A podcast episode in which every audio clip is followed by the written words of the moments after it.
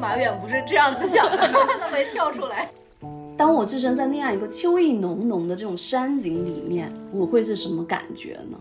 你不是真情的再去描绘山水的时候，可能观者就会能就感受不到你的真情实感。未见山水画的山水和见过山水画的山水是两个世界。我们中国这么好的传统文化，真的是一定一定要发扬光大，然后一定要让更多的人看到它、感受它。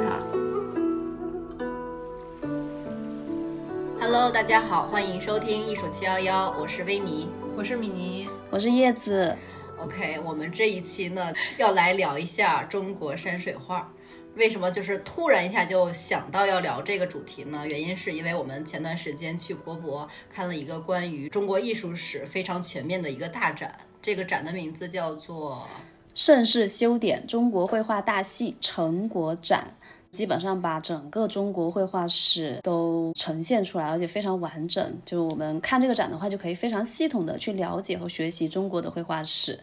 对，就是这个展非常去考验人的一个艺术史的一个掌握程度。还有你的体力。对，其实我和维尼我们俩看了两次。对我们第一次看的时候看的特别仔细，结果我发现看了将近五个小时还没有看完。对，国博的那个对闭馆的音乐不停的在那响啊响啊响。催催催，把我们催走了。对，然后我们最后沉浸式的展我们就没有去嘛，嗯对吧？而且就是第一次我们看了五个小时，后半后半段也没有每一幅都仔细看，完全没有时间。嗯，所以我们第二次是和米妮，就是我们三个一起又去看了一对，遍。两位带带我，带着我去。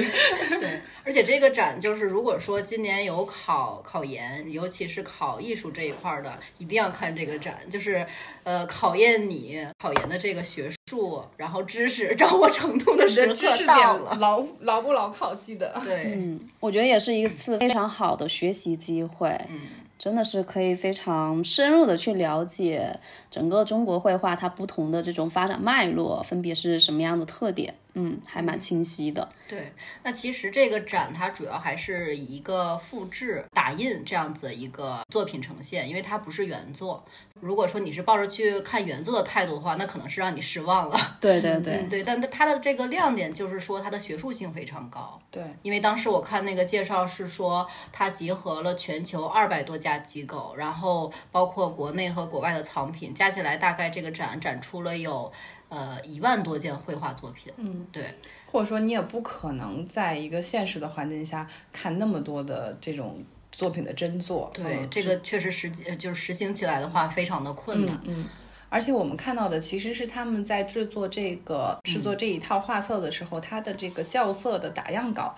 也就是说它的颜色其实是更接近原色的，所以它的这个呈现也是蛮有意义的，我觉得。是的，嗯，不过呢，我们是不是看起来还是说会跟原作有一些感受上的差别？对，大家可以聊一聊。嗯嗯，我觉得像这种打印的，怎么说也是会失去一些原作的那种气息，很多信息感觉就是丢失掉了。比如说像我特别喜欢石涛的作品，我记得我当时在中国美术馆看他的原作的时候，真的太被他的那些山水画作打动了。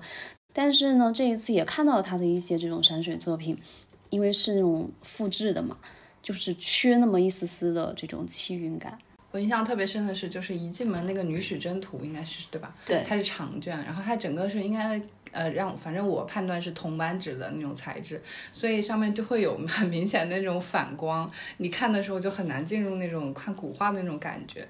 对对，尤其是它那个展厅里面，一面墙特别多展品，放在上面的一些作品的话，就是剧烈的反光，我们都没有办法看清楚。对，所以就是我之前呃去看过倪瓒的作品嘛，我就特别喜欢他的就是真迹。但是那天看到倪瓒的作品以后，我就觉得怎么有点寡淡的意思，就没有感觉了。是那个元代的那一个，它放大的，后面有大灯箱的那个，对，确实是。他另外一面墙也有倪瓒的很多的作品打印出来，嗯但是因为我以前我看过真迹，所以就是如果说做对比的话，我就会觉得有一点跳戏，就是没把我带入进去。嗯，但不过就是它的这个好处是说，能让你就是一次性的能了解同一位艺术家的不同的作品。嗯，因为像以前，比如说我们去看一个艺术家的作品，那可能这个故宫收藏几件，或者是那个其他的博物馆收藏几件。你就是你，你要是想了解一个人的作品的话，你很难一次性在一个地方去了解到。但是他就是做了一个集合，我觉得这个还挺好的。对，而且它因为很很完整嘛，所以你能看到各个朝代、各个时代的这种。绘画风格的变化，包括他看中的题材的变化，对，比如说，甚至是哪一个题材是从什么朝代开始发轫的，你都能 了解到。对，而且他有专题，他后面艺术史的脉络展完了以后呢，就开始有一个专题的那种。对比式的一个展出，对吧？就比如说，都是肖像图，都是货郎图，然后就就有好来自不同时代的人，他们画的货郎图有一个对比。对，这个我还觉得这个挺好。对，我觉得这个设计特别的好，我就想说，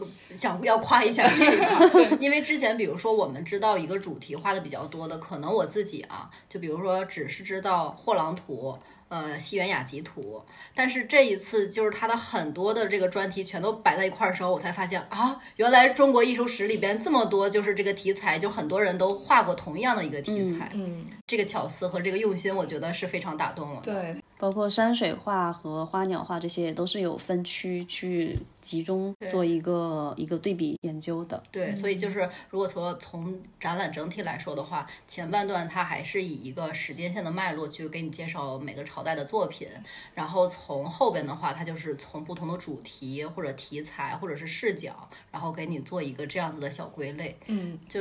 反正是能看出来。花样还是挺多的，而且他当时就是那个作品旁边，他不是有那个二维码可以扫扫码？对他那个小程序做的特别好。对，那个小程序就相当于整个盛世修典，它有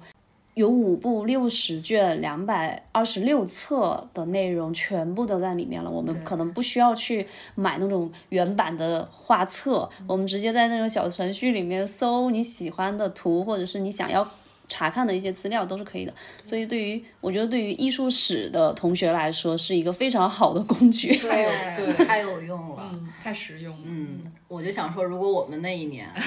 考研的时候如果有这个大展的话，我相信很多那个考卷上面的答题可能会更精彩。对，哦，它还有书法部分是吧？就是后面有一个区域都是书法的，整个大厅全是书法，就是你直接就可以去对比不同的这个书法家他们的这个字分。分别是什么特点？其实还是很明显，能够对比出来的。对，而且我记得有一面墙，就是咱们转过去，呃，这边是苏轼的，那边是谁的我忘了。就是整个赵孟俯的特别多，对，赵孟俯的特别多。然后就是那个整个呃布展的视觉感受也蛮好。对对对，嗯，各种书法作品布满整墙，那种装饰感也很强，装饰感很强。整个展的第三部分是属于现代化的一个转化，它会用很多现代的一些一些技术的手段去呈现这些古代的作品，包括后面的有那种什么 3D 打印的呀，还有那个沉浸式的数字展厅，以及我觉得《千里江山图》那个灯箱展示也是效果很好的，那个是非常震撼的，好多人围在上面，你可以看到很多细节，对。印的精度还是蛮好的，对，这个时候他们拿到的这个图像的素材绝对是非常 一手的这种材材料，确实是盛世修典他们整个团队完成这个图册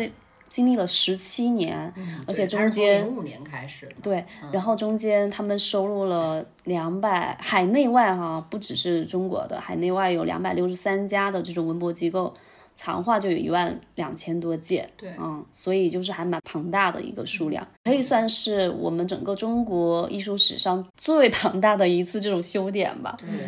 就比如说像之前在宋徽宗的时候，不是有个宣和画谱嘛？还有在是谁？乾隆还是啊？嗯，对。总之，这个展就是蛮值得去学习的，对，是一个很好的学习中国绘画史的一个机会。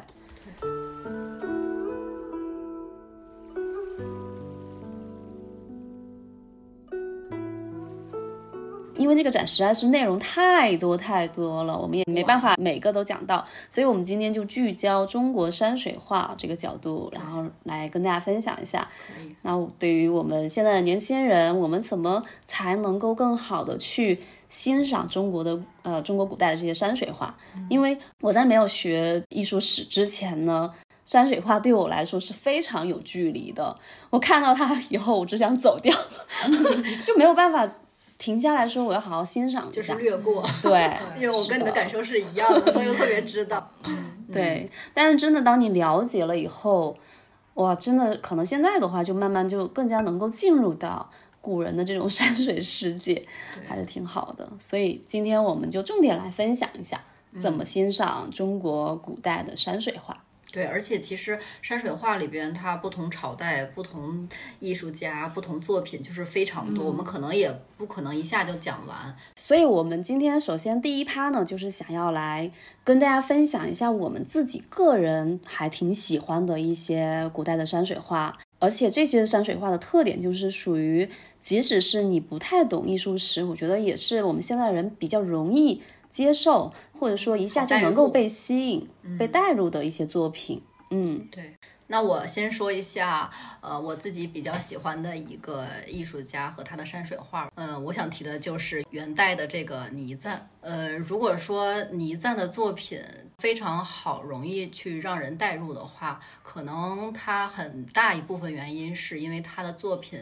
就是用那种极简风格，如果我们现在说的话，对对，因为呃也是后来有很多学者，然后也会去研究倪瓒和他作品的这个画面和极简主义的一个对比和研究。因为倪瓒他落魄之前，他他的生活是非常优渥的。呃，他每天都是这种读书作诗，然后去研究典籍，所以他常年是沉浸在一种诗文书画中，所以他也养成了一种比较清高孤傲、两耳不闻窗外事的这种性格。而且他有一个生活上特别大的一个特点，就是他重度洁癖，他自己非常的呃爱干净，一天他要洗非常多的澡，而且不仅他自己，他还要要求他的仆人去给他院里院子里的树去洗树，就是硬是把这个树活生生的给洗死了。那这个场景就是后来的李可染和傅抱石都画过，嗯，就是这样子的一个特点。为啥要说他的性格和经历呢？也是因为他的这个经历。和性格直接就体现到了他的这个山水画的特点里边，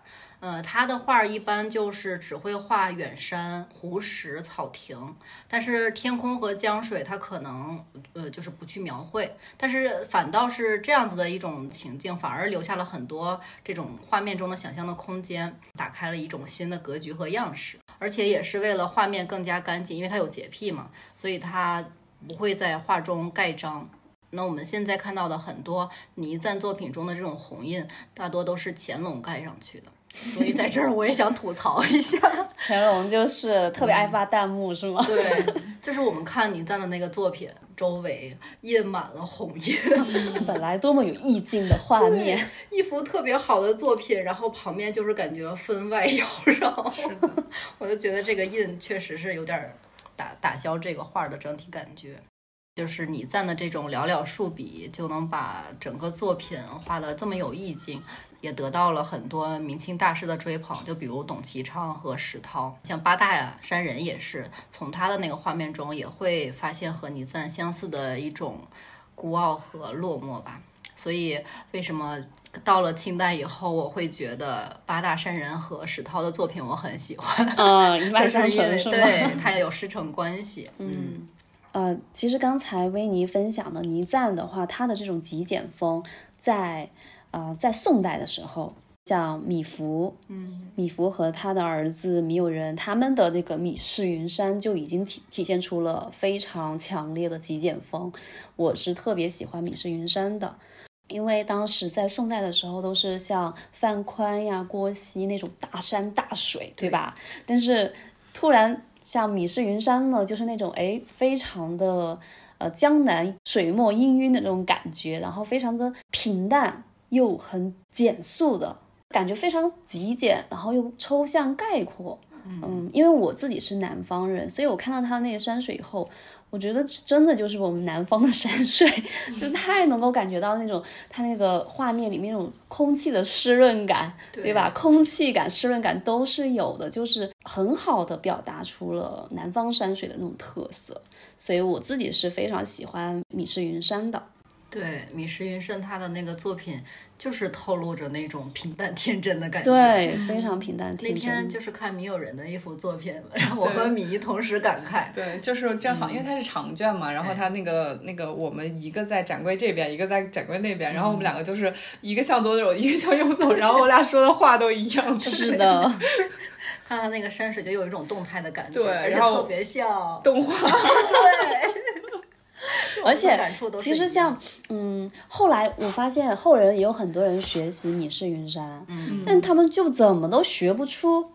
那个感觉，对吧？他们内在的那种气质，我觉得很难学到。像刚才维尼说的倪瓒和我说的这个米芾父子，他们的这个。山水画其实都会有一个共同的文人气质，而这个文人气质的话，就不是说你的画工多么厉害就能够展现出来的，它一定是来自于这个画家他本身个人的一个文化认知和他的一些美学修养整体的一个体现，而且一定是达到了某种高度，那种气质就是属于，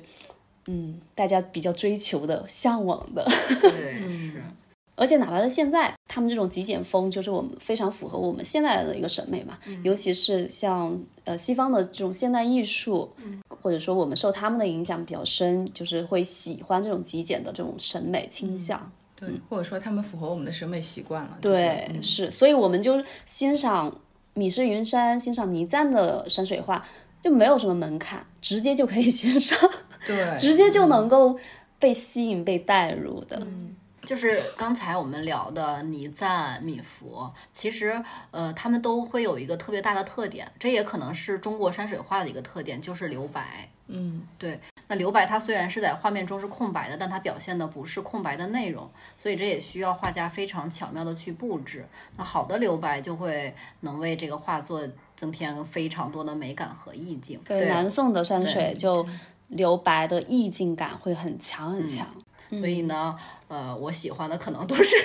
这种感觉的，这种感觉留白式的。我相信我们现在很多人喜欢的也都是这种。对，像马马远和夏圭他们的作品，确实是就感觉他们的作品挂在家里面也非常好。对，对，马远和夏圭，他其他俩真的就是构图上算是留白的代表。嗯，而且对他俩也是南宋四大家。之中的二位嘛，嗯，所以他们是活跃在同一个时代，以这种边角小景为创作方式，也是因为这样独特的构图手法，被后人称为马一角和下半边。像马远，他常常选取一个角落去作画；夏圭呢，他经常就会着重在画纸的某个半边进行嗯作画，然后其余都会有一个大面积的留白。所以呢，就会构成一种局部式的山水图景，抛弃了北宋山水那种全景式的大山大水的构图方式，然后突出某一个地方，然后去局部特写，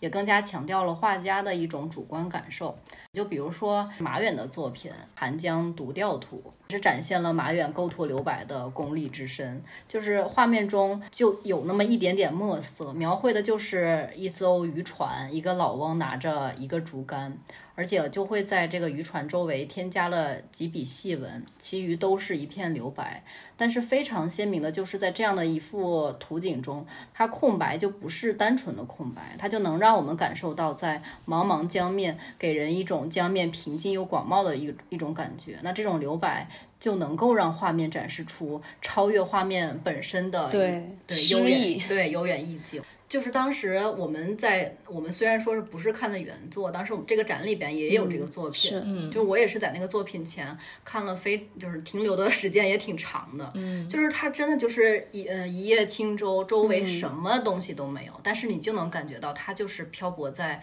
一个平静的江面上面。它这种意境，就是完全不用多说，你自己品就能品得出来。对，就是 太棒了。这个我们那天还讨论，就是说它画面里面可能会有那种孤独感，但是呢，这种孤独感又不是那种悲观式的孤独感，他似乎是一个对很享受那种孤独的那种感觉。他的那个画工我觉得很厉害，就是人物和小船，他那些线条的力量感是很强的，就是很稳很稳。因为他的那种稳和实在的话。反而会让我们觉得他这个他是非常非常享受这种孤寂感的。嗯，就是我们那天在这个作品面前解读，然后说一下我们感受，然后当场我们就说，万一马远不是这样子想的，他没跳出来。这没有关系，其实本身对艺术作品的解读就。就是说，我们每一个观众去看的时候，都可以来自于我们自己个人的一个解读。就可能艺术家他画的时候是表达那个，但是呢，如果我们可以延展出更多的可能性的话，也是艺术之所以成为艺术非常重要的一个点，对吧？对我非常赞同叶子这么说，因为我觉得有的时候可能大家就觉得，呃。在欣赏艺术的时候，你必须要具备一些艺术史。当然，这个是 如果有可以的可以的，但是也不妨碍你不在不具备艺术史的情况下，你去欣赏作品。就是你不用想着说看一幅作品会非常费劲、非常难，只要这幅作品打动你，你就可以去呃有自己的解读，有自己的想象。所以就是，哪怕马远他可能画出来的不是我们理解的那样，那也没关系。就是在我们当时当下的那个感觉，我们就是感受到这种力量，我就觉得这个就是一个很好的体验。对，而且像这种很经典的作品，就是真的是不同的时代的人去看它，也许真的会看到不同的心境嘛。对，嗯，哇，马远和夏圭的作品我也是非常喜欢。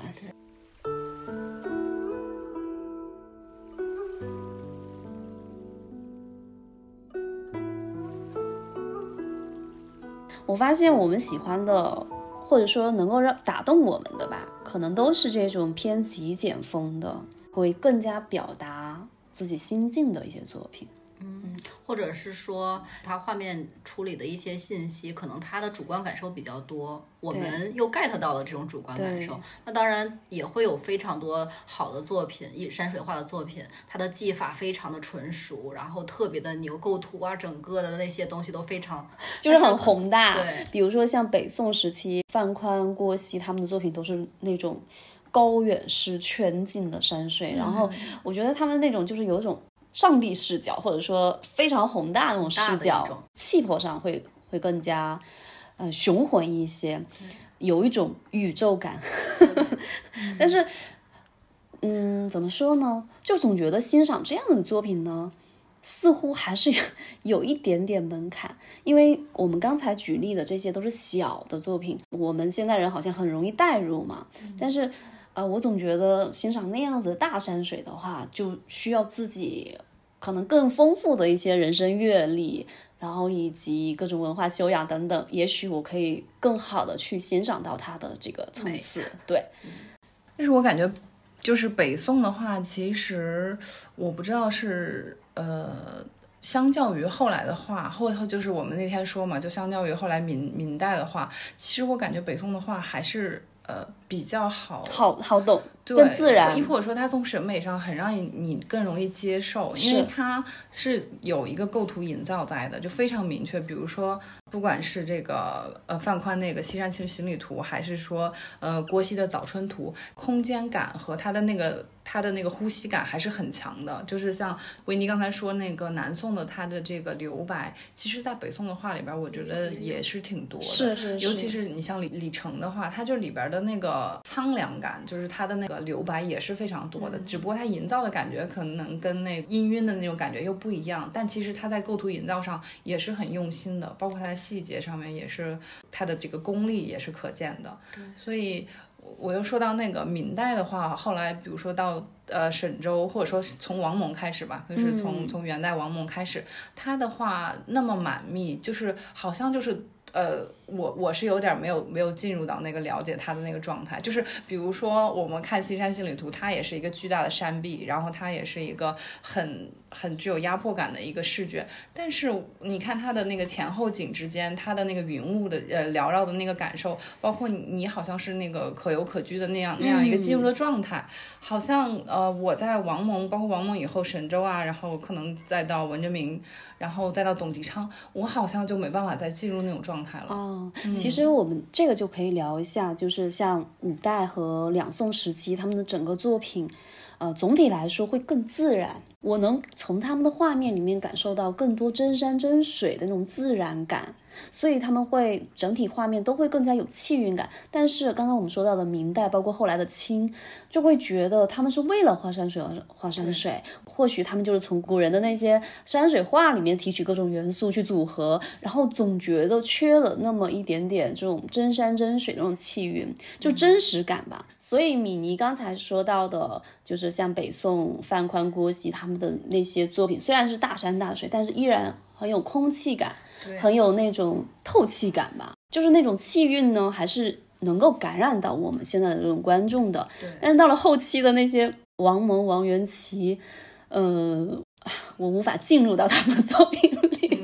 为什么我们有的时候说我们不管是我们自己喜欢也好，还是说艺术史的视角也好，都会说，呃，山水画是在宋元时期是最最最顶峰的一个状态。我自己理解就是说，除了那个，比如说它的留白，然后它的意境也好啊，整体的感受啊、主观啊、真山真水啊之类的之后，我就在想说，可能从元到清这一个状态，就是因为它的这个技法太多了，嗯，就可能我们你看，比如说我们看清代或者看。呃，明代的一些画，它里边有各种的皴法，然后什么皴擦一堆，就是真的是在炫技。所以其实这个炫技，它可能就呃弱化了一个你想去真画真山真水的这样子的一个主观感受。所以我们有的时候，因为就是这样，真情换真情，就有点城市化了。你不是真情的再去描绘山水的时候，可能。观者就会能就感受不到你的真情实感，对，所以就是，呃，你的炫技就是你的技术非常纯熟，然后画的非常好，但是我还是喜欢，对技术没那么，而且其实非常明显，包括我们刚刚提到的明代的，呃，其实沈周我还挺喜欢的，还有文征明，包括那个董其昌，我觉得董其昌的山水我真的是欣赏不来，我总觉得他就是可能他太过于去追求。平衡中正，就是那种中庸，嗯，就是没有特色。我觉得他的他的他的山水就是没有特色，就是没有任何一方是突出来的，能够打动我。所以我实在是 get 不到他的那些作品的一个好吧。我目前是 get 不到的。对，所以就是像清代清初四僧。他们的作品可能就是因为能感觉到他们那个画面没有那么多技法，他们就是其实还是属于一种学古仿古，但是又结合了自己的一个感受吧去描绘，嗯，会更真实，而且他们也越来越倾向于做一些自我的表达，嗯，尤其比如说像石涛他的作品，你就会感觉到石涛他其实就非常艺术家，就是他有那种艺术家的自觉性在那里头，对对吧？嗯。他会有很多很多的尝试，而且他也是非常突出自我的。就不管是学学古人、学自然，他都是要我是最重要的，我是中心的那种。就像大卫霍克尼，他去画树林，他不是画真正你看到的树林，而是他感受到的这个颜色和他真他自己觉得的样子的树林。对，所以我们就会觉得，虽然它不是那么的具象、那么真实的那种写实主义的树林，但是我也。就是不耽误我们去欣赏，就觉得他那个画的树林特别的美。是的，是的。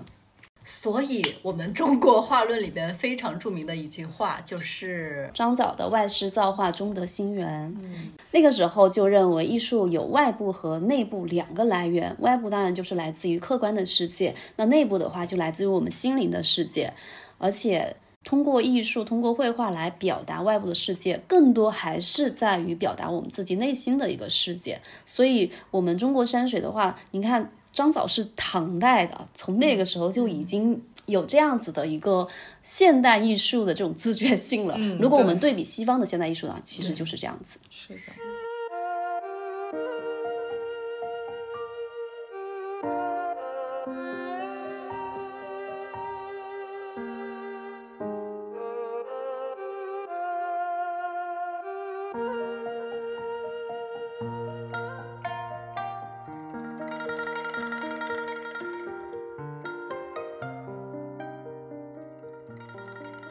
说到这个欣赏的话，其实我刚才也说了，就是可能，呃，北宋的那种大山大水，即使是相对满密，可能甚至是呃到了南，到了偏南宋，到李唐那个时候，我也还是可以接受的。我不知道为什么哈，但是到了这个明代，到沈周这边的时候，其实我就会觉得我不太进得进去，就是感觉好满密，然后它的树叶也画得很具体，然后。我我我可能是我的这个呃学习还没有到那个程度，就太谦虚了。我真的真的是就是感觉是不是我还是缺少一些方法去了解这个。但是呢，那天我们也同时聊了，他那个特别大的一幅巨竖轴画旁边呢，又画放了好多他的那个小画的画册的集锦。那沈沈周的这个小画册，我就感觉我还是可以欣赏的。对，然后也有那种清雅的那种感觉哈。对，其实我是一直都挺喜欢沈周的作品。当然了，刚才。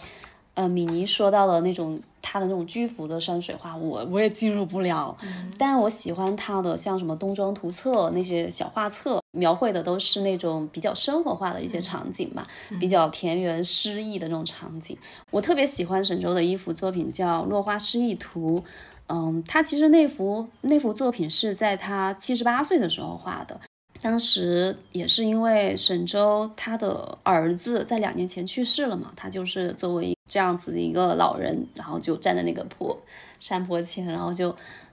望着远方，然后在我觉得是表达了那种对儿子的这种思念之情，就是特别让我感动，你知道吗？尤其是他脚下踩的又是那种一片小草地，然后草地上还有那种粉粉嫩嫩的那种小花，就是虽然那么有诗意，但是呢。那种很伤感的那种情绪也表达出来了，所以我当时真的特别被这幅作品打动。他那个画册里面还有在右上角还有一个题书，叫八个字，是“山无空人，水流花谢”。哇，就是你知道吗？再配上这些诗啊，就就是很有意境感。是，嗯，你这样一讲，我确实很能带入进去。对。而且我还记得昨天我们翻你那个大的那个画册，就是我们在讲到不太喜欢文征明的作品，就是可能觉得他特别的板正，或者说就有点填色的那种感觉，就不是很灵动。但其实当我们在看细节图的时候，也很好，然后突然会觉得哎挺好的。对，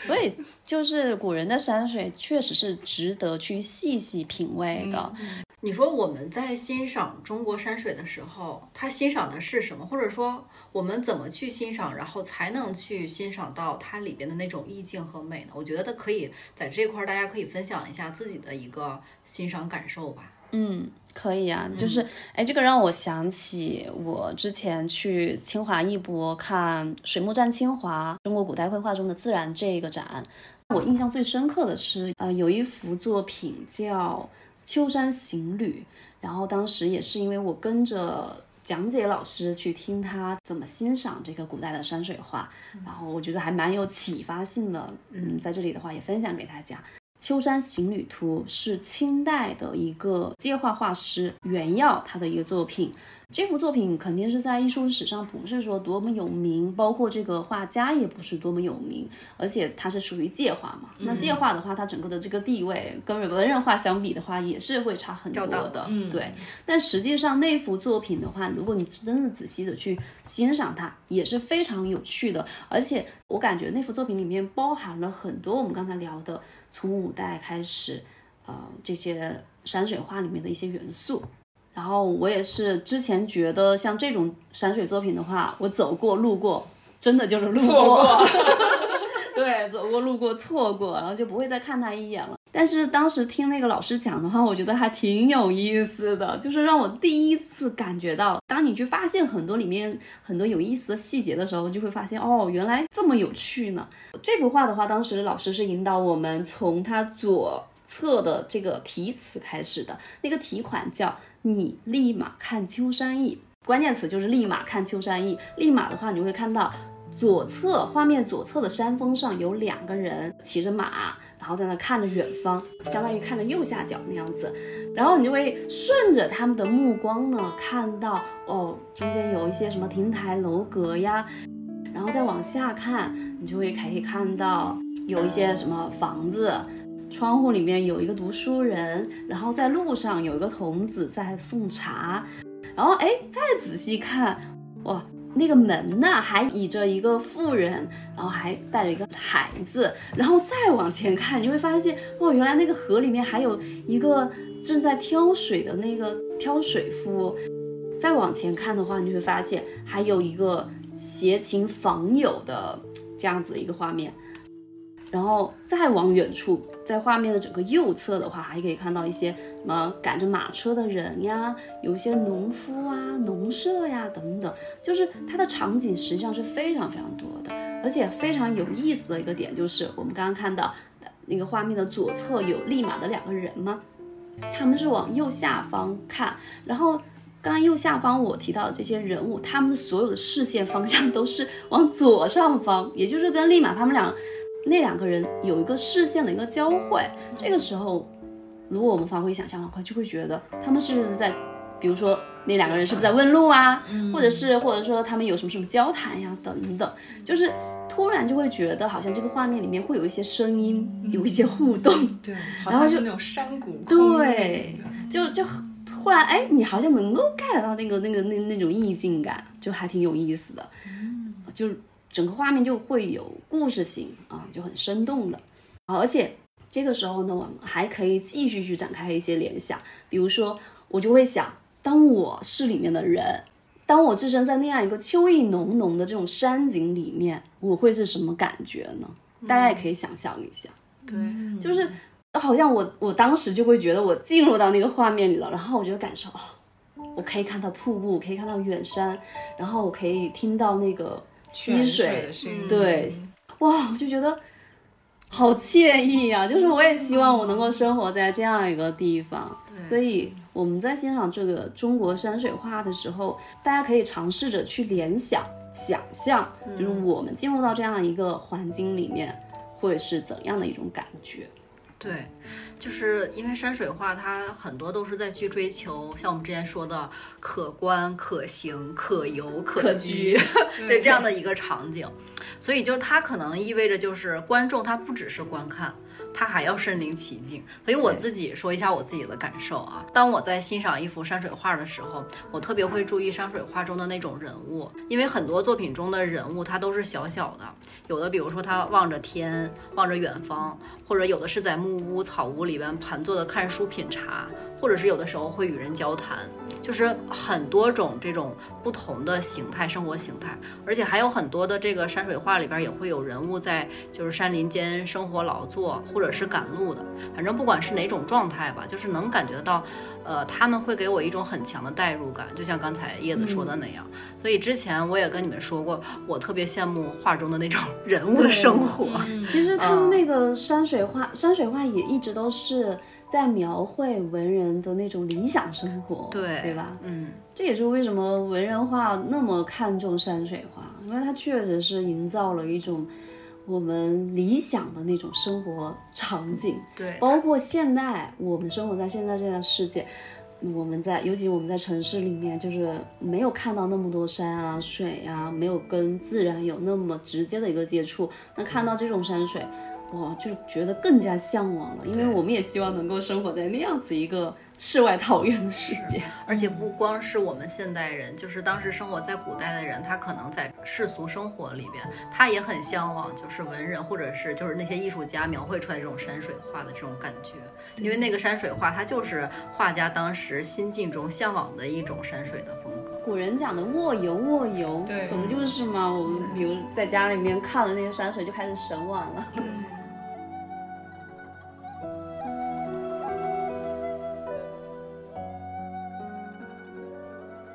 还有一点，我也想补充一下，就是，嗯，当我看过这么多古人的山水画以后，我再去置身于真实的山水之间，我的感受也是不一样的。就比如说我过年的时候，在我们老家那边，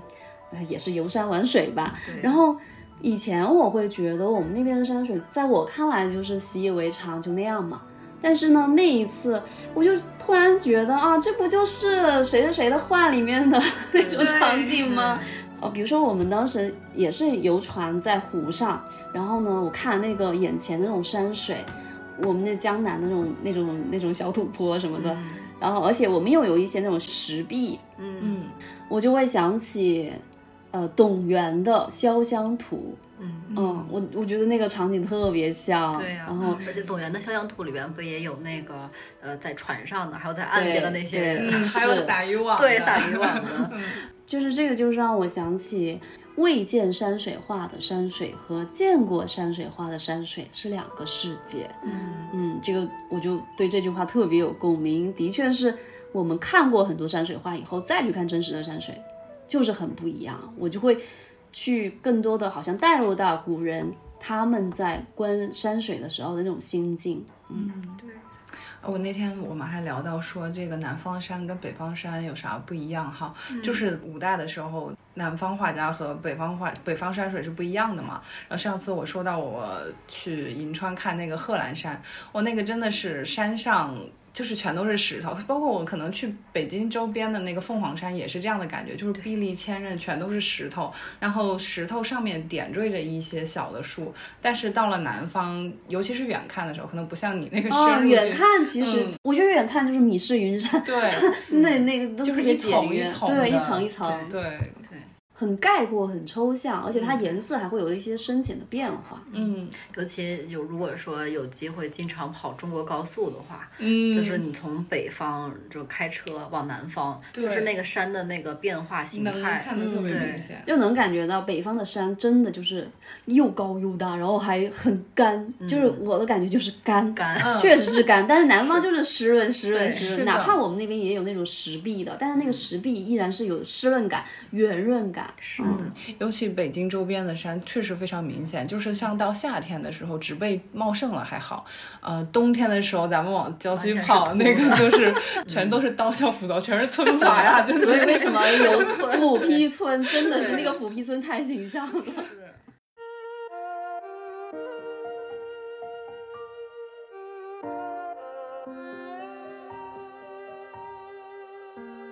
就如果说我们从宋元的这个山水画里边呢，就能看到它的这个透视都属于是散点透视，它的这个作品它也不会去强调呃光线的阴影啊，或者是就是像西方画的那种特别聚焦的一个点，所以就是宋元的这个山水，它可能就非常注重整体性的表达。就比如说，我们看为什么有什么平远、高远、嗯 深深远对 三元法，就是他在一幅作品里边，你可以从各个角度，然后去观看它，然后从各个角度，它都能呈现在这个画面里边。嗯，呃，所以这也是为什么西方画它叫风景画，而我们的叫山水画。我们的如果说你叫风景画，就会觉得缺少一些意境。对，啊、那如果说是西方的风景画，它也不可能叫山水，因为西方的大部分风景，它可能只是去宽泛的定格在某一个时间的某一个地点，嗯它就是在线，对，在线。在线自然。可能他们最早其实是为了宗教故事服务的，对吧？对他是会会比如说那个十七世纪的时候，那个洛兰，嗯他们当时是经常会带一些这种呃传说神话里边的故事，然后来表现风景。嗯到后来可能才慢慢脱离出来，成为一个客观的一个风景画，对而不像我们可能从自然入手吧。对，嗯而且中国画它本来就是去表达的是一个特别宽泛的一种时空观，这也就是跟咱们跟儒家、道家那些思想也会有关联，就是它的这个空间和时间，它就是相互交错，然后整个融合在一块儿，然后让你去感受不同时间。要不然们现代人去到这个景区里边，去到山山里边，嗯我还我们还是能感受到古人画的可以的嗯，对其实我们毕竟是生活在 中国这片土地上，我们看到的好多山水，也是古人曾经看看到的嘛。对对，嗯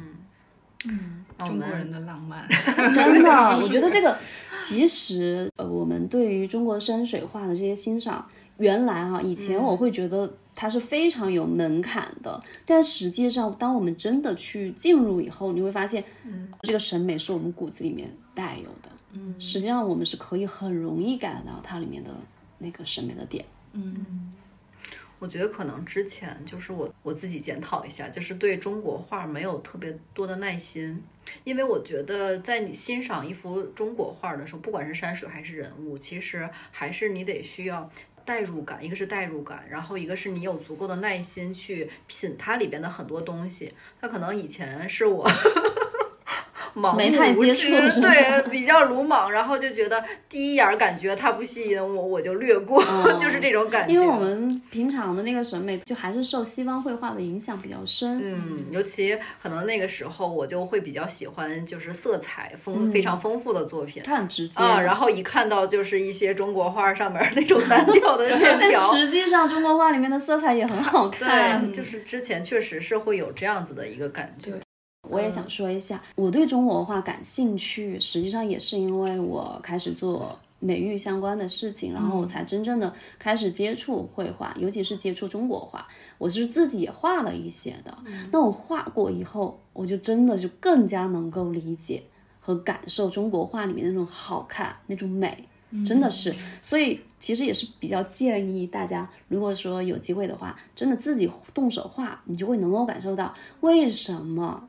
这幅作品它的线条如此之好。那个线条好的话，想要达到那样的好，多么多么难。对，是包括色彩上，就是你想要调出那样的颜色，然后整体的那个搭配，尤其是我们中国画非常讲究气韵生动，想要达到气韵生动是很难很难的。嗯，如果真的一幅画能够达到，不管是线条上、色彩上、整体上都能够达到气韵生动的话，那真的就是神品。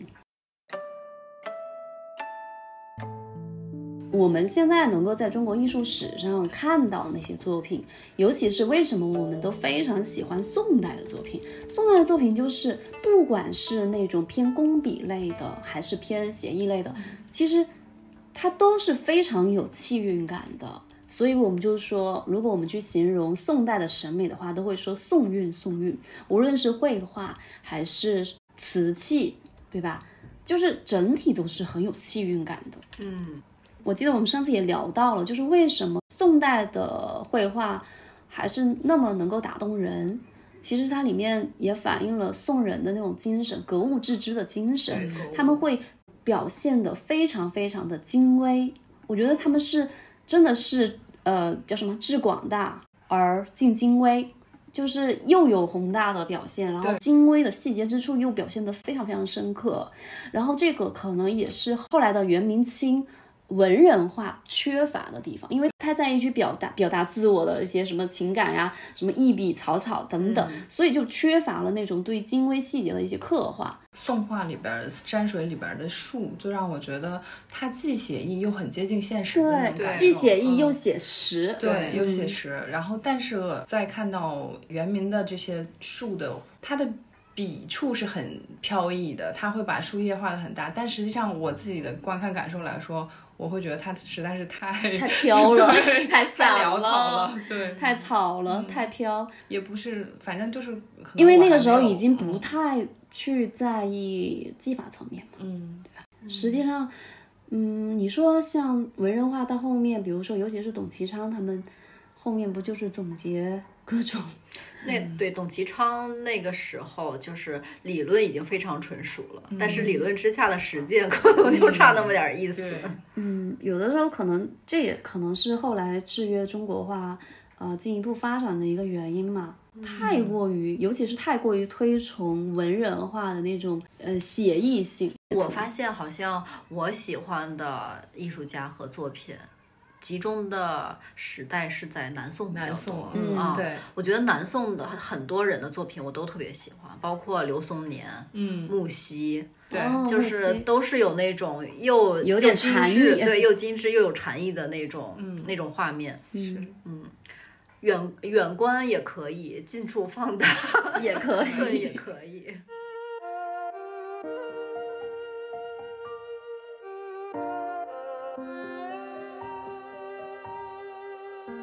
除了我们自己的感受和如何去欣赏山水画之外，可能其实我们还是得需要掌握一些艺术史。的确是我们比较系统的学习了艺术史以后呢，再去看这些画，对，确实我们的欣赏层次吧，我觉得会更丰富一些。对，因为其实我觉得比较有意思的是，你能看到一条线索，就是谁影响了谁。然后我们在学习这个人的时候，在我们的文本资料都会说，呃，某某师承某某。然后你你去你，但你通过这个实物绘画去对比的时候，你确实能看到他们之间的那个传承的感觉。就是你属于是印证一下，哎，确实是这样，对是像书里说的一样。是的，然后其实我觉得有有助于理解吧。对对。你们有没有什么经历，就是说学习艺术史之后，你们在欣赏绘画或者看展的时候，给你们一个比较优势或者是一个好的体验是什么？嗯，这个我觉得最最直接的还是说你能跟文本对应，然后去深化你对原来的那些学习，呃，或者说。呃，像叶子说的，我们在最开始看一幅画的时候，它是没有深刻体验的。你把前人总结那些东西再套用到自己的身上的时候，自己在观看这幅画的时候，你会有一个更深的体会。可能呃，甚至是画论里边的一些说法，比如说中德心源这样的东西吧，你可以感觉到他从自然中提取的这些东西。我感觉还是说有一个互相的照应。嗯嗯，但是从另一个角度来说，艺术史文本的学习会不会干扰到我们自身的这种感受呢？你们会有这样的感觉吗？我觉得，呃，干扰可能或多不可能不干扰，但是我觉得这个干扰从刚开始进入的时候，它完全是一个正向的影响。嗯因为你如果你一点儿艺术史都不接触的话，就是你可能在欣赏绘画的时候它是模糊的，嗯就你看过去一片，你就知道是画人的、画花儿的、画树的，但是你完全细品不到它中间的那些差距，还有它的这就像什么气韵生动啊，它整个画面给你的那种感受。嗯就如果真的是不去学习的话，它就是一个非就是就像摘了眼镜儿似的。啊，所以其实艺术史更像是给我们一张地图，我们就是有有迹可循嘛，对吧？就就好像我们到了哪个哎哪个地方，然后我们就可以知道哪些哪些名家的作品，然后哎是。一定要看的，然后以及它的特点，其实都是有一个那种清晰的脉络感，我觉得还蛮好的，有一定的指导意义。但同时，我觉得也要警惕，就是不是艺术史说什么就是什么。对，这个时候我们还是要去自己真正的去感受和体验这个作品，它到底有没有触动你？那触动你的点是什么？为什么能够触动你，对吧？所以我我自己是一个非常非常愿意去自己感受的。我可能很多时候对一些作品的那种评价，都是来自于我自己非常主观的一些感受。而且我自己现在也是在给自己的一个训练，就是说，比如说我在去了解艺术史的时候，不管是西方的还是中国的，在我学习完艺术史的时候，我再去看作品。我要去呃仔细想一下，我喜欢这个作品是艺术史给它渲染的，还是说我自己内心真的很喜欢的？嗯我自己就是，当然我不可能每一幅作品都那么能客观的分析出来，但是我会有一个这样的一个自觉动作，就是我在了解完艺术史了之后，我希望我有自己的独立思考，而不是跟着艺术史去走。它只是一个工具，它不能成为你的拐杖，你支着它走。有的，我觉得欣赏，如果说对于普通的观众没有没有特别专业的学习过的话，最好的一个欣赏方式，真的就是来自于我们自己本能的、最直接、最直观的那种感受，或者说抱着一种更开放的态度去看、去感受。所谓专业性的那些东西，其实可以暂时的先抛开。一定有一些作品是能够打动你的，对吧？我们就是可以珍惜一下每一次你遇到真的能够打动你的一些作品。我觉得就那个时刻还是我我认为是很幸福的时刻。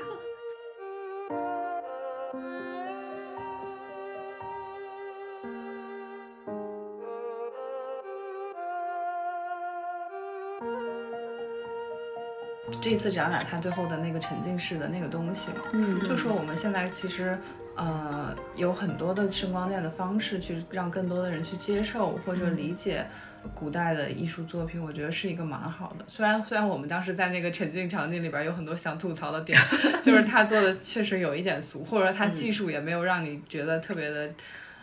特别的完美，除了那两幅山 水的，我觉得还可以。我们就从《千里江山图》这幅画开始聊吧，就是因为这次声光电的这种沉浸式的展展示嘛，嗯对吧？然后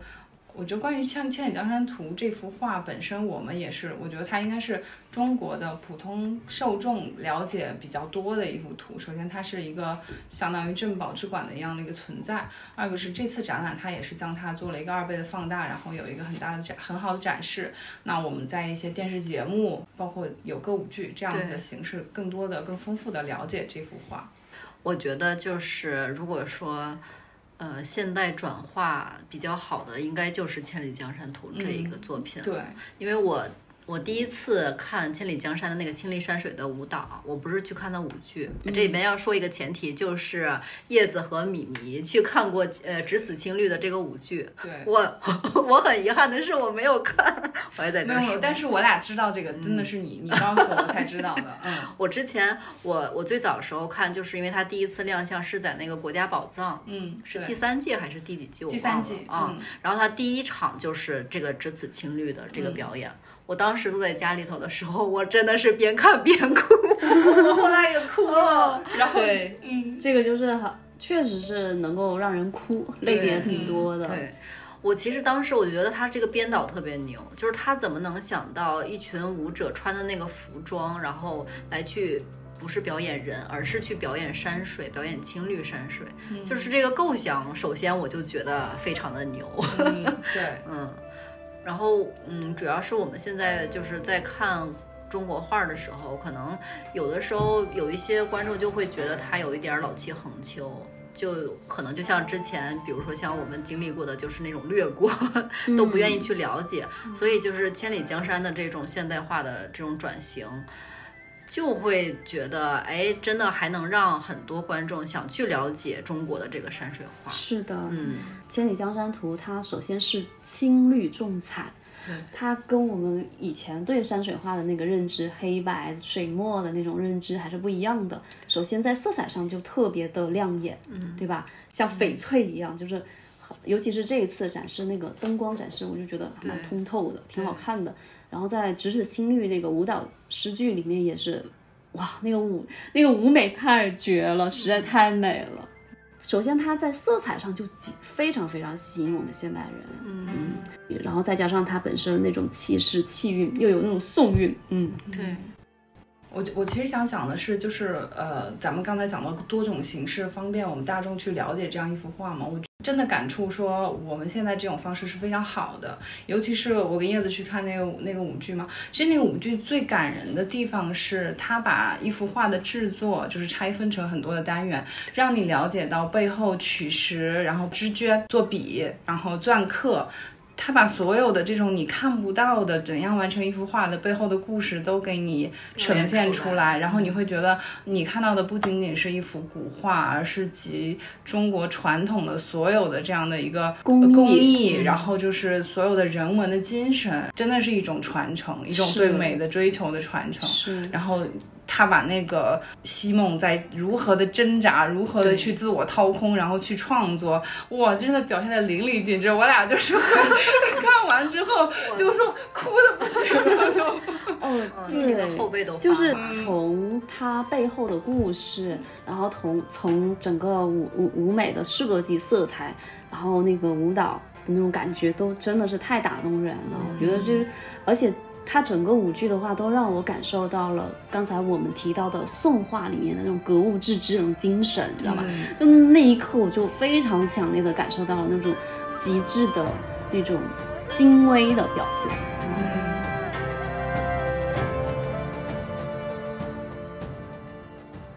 我现在听你们两个人描述，很想去看吧。而且我后背都发麻，我的起鸡，真的。而且最打动我的，就像刚才米妮说的，就是让你看到了整个中国传统工艺，不同的工艺的背后那些默默付出的那些人。然后有一个舞台瞬间，就是舞台突然一转，就是所有这些。人都出现了，那一瞬间音乐一起，我真的是泪流满面，真的是，就是就就那一瞬间，我就觉得，哦，我们中国这么好的传统文化，真的是一定一定要发扬光大，然后一定要让更多的人看到它，感受它。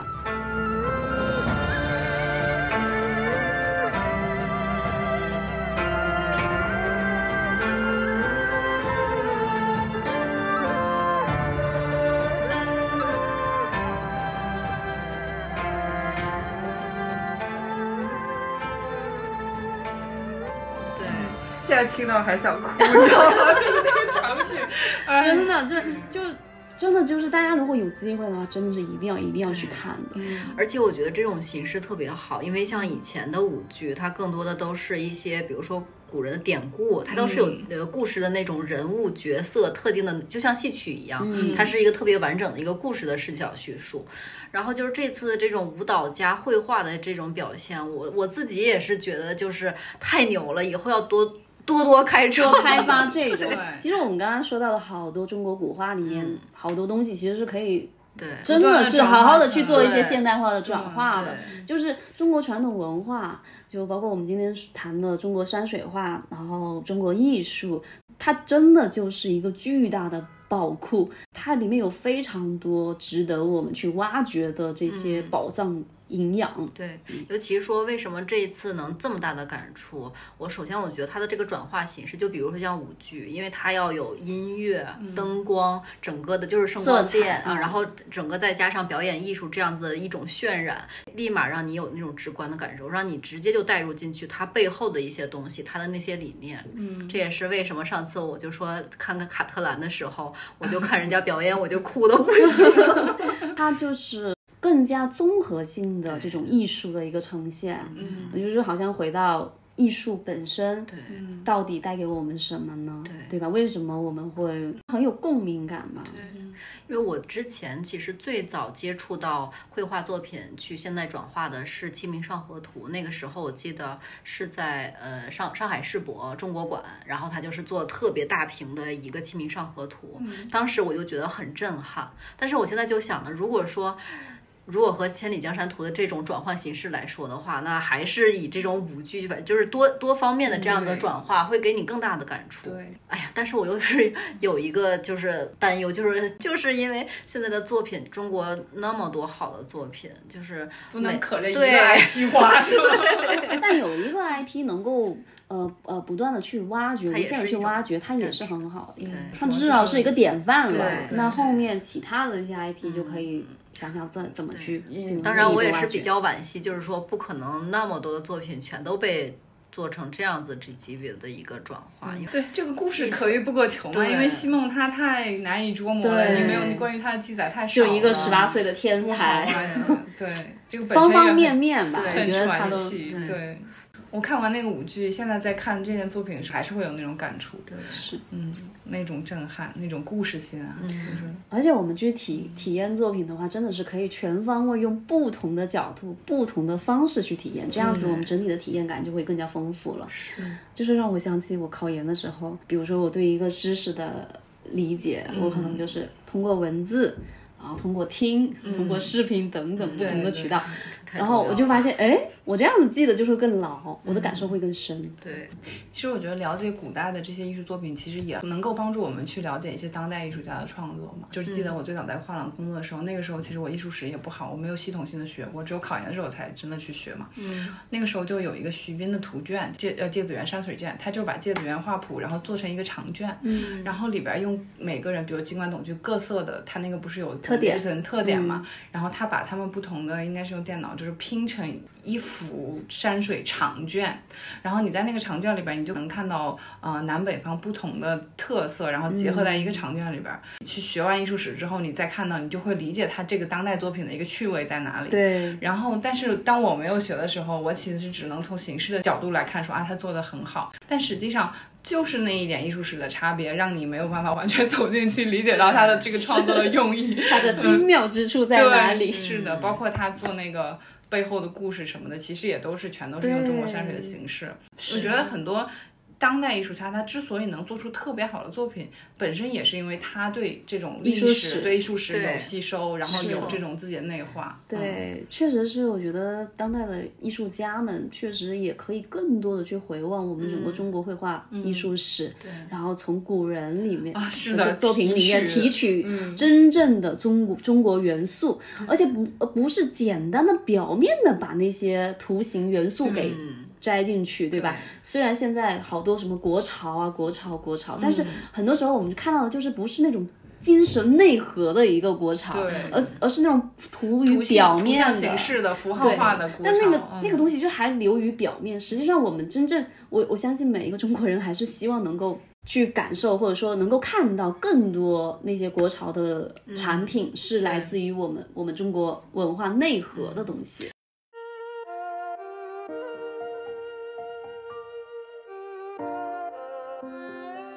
其实我们今天聊了这么多，也确实很多都是来自于我们非常主观的一些感受，嗯啊，也是比较粗浅的一些理解吧，个人感受。对，所以呢，就是希望大家，如果说有什么说的不对的话，也可以在我们评论区指出。嗯，大家轻拍。其实还是希望越来越多我们中国的年轻人能够去欣赏中国的山水画、中国艺术。对我自己真的最大的感受就是，原来我对它完全无感。当我真的去了解更多的中国艺术以后，我真的是太喜欢了。对，嗯，而且我相信你的这个喜欢，或者我们的喜欢能感受到我是真心喜欢吗？对，听众朋友们肯定能感受得到。OK，哎，所以希望更多的朋友们能够去开始欣赏和关注我们的中国绘画。好，那我们今天的节目就到这儿啦，好，谢谢，大家拜拜拜。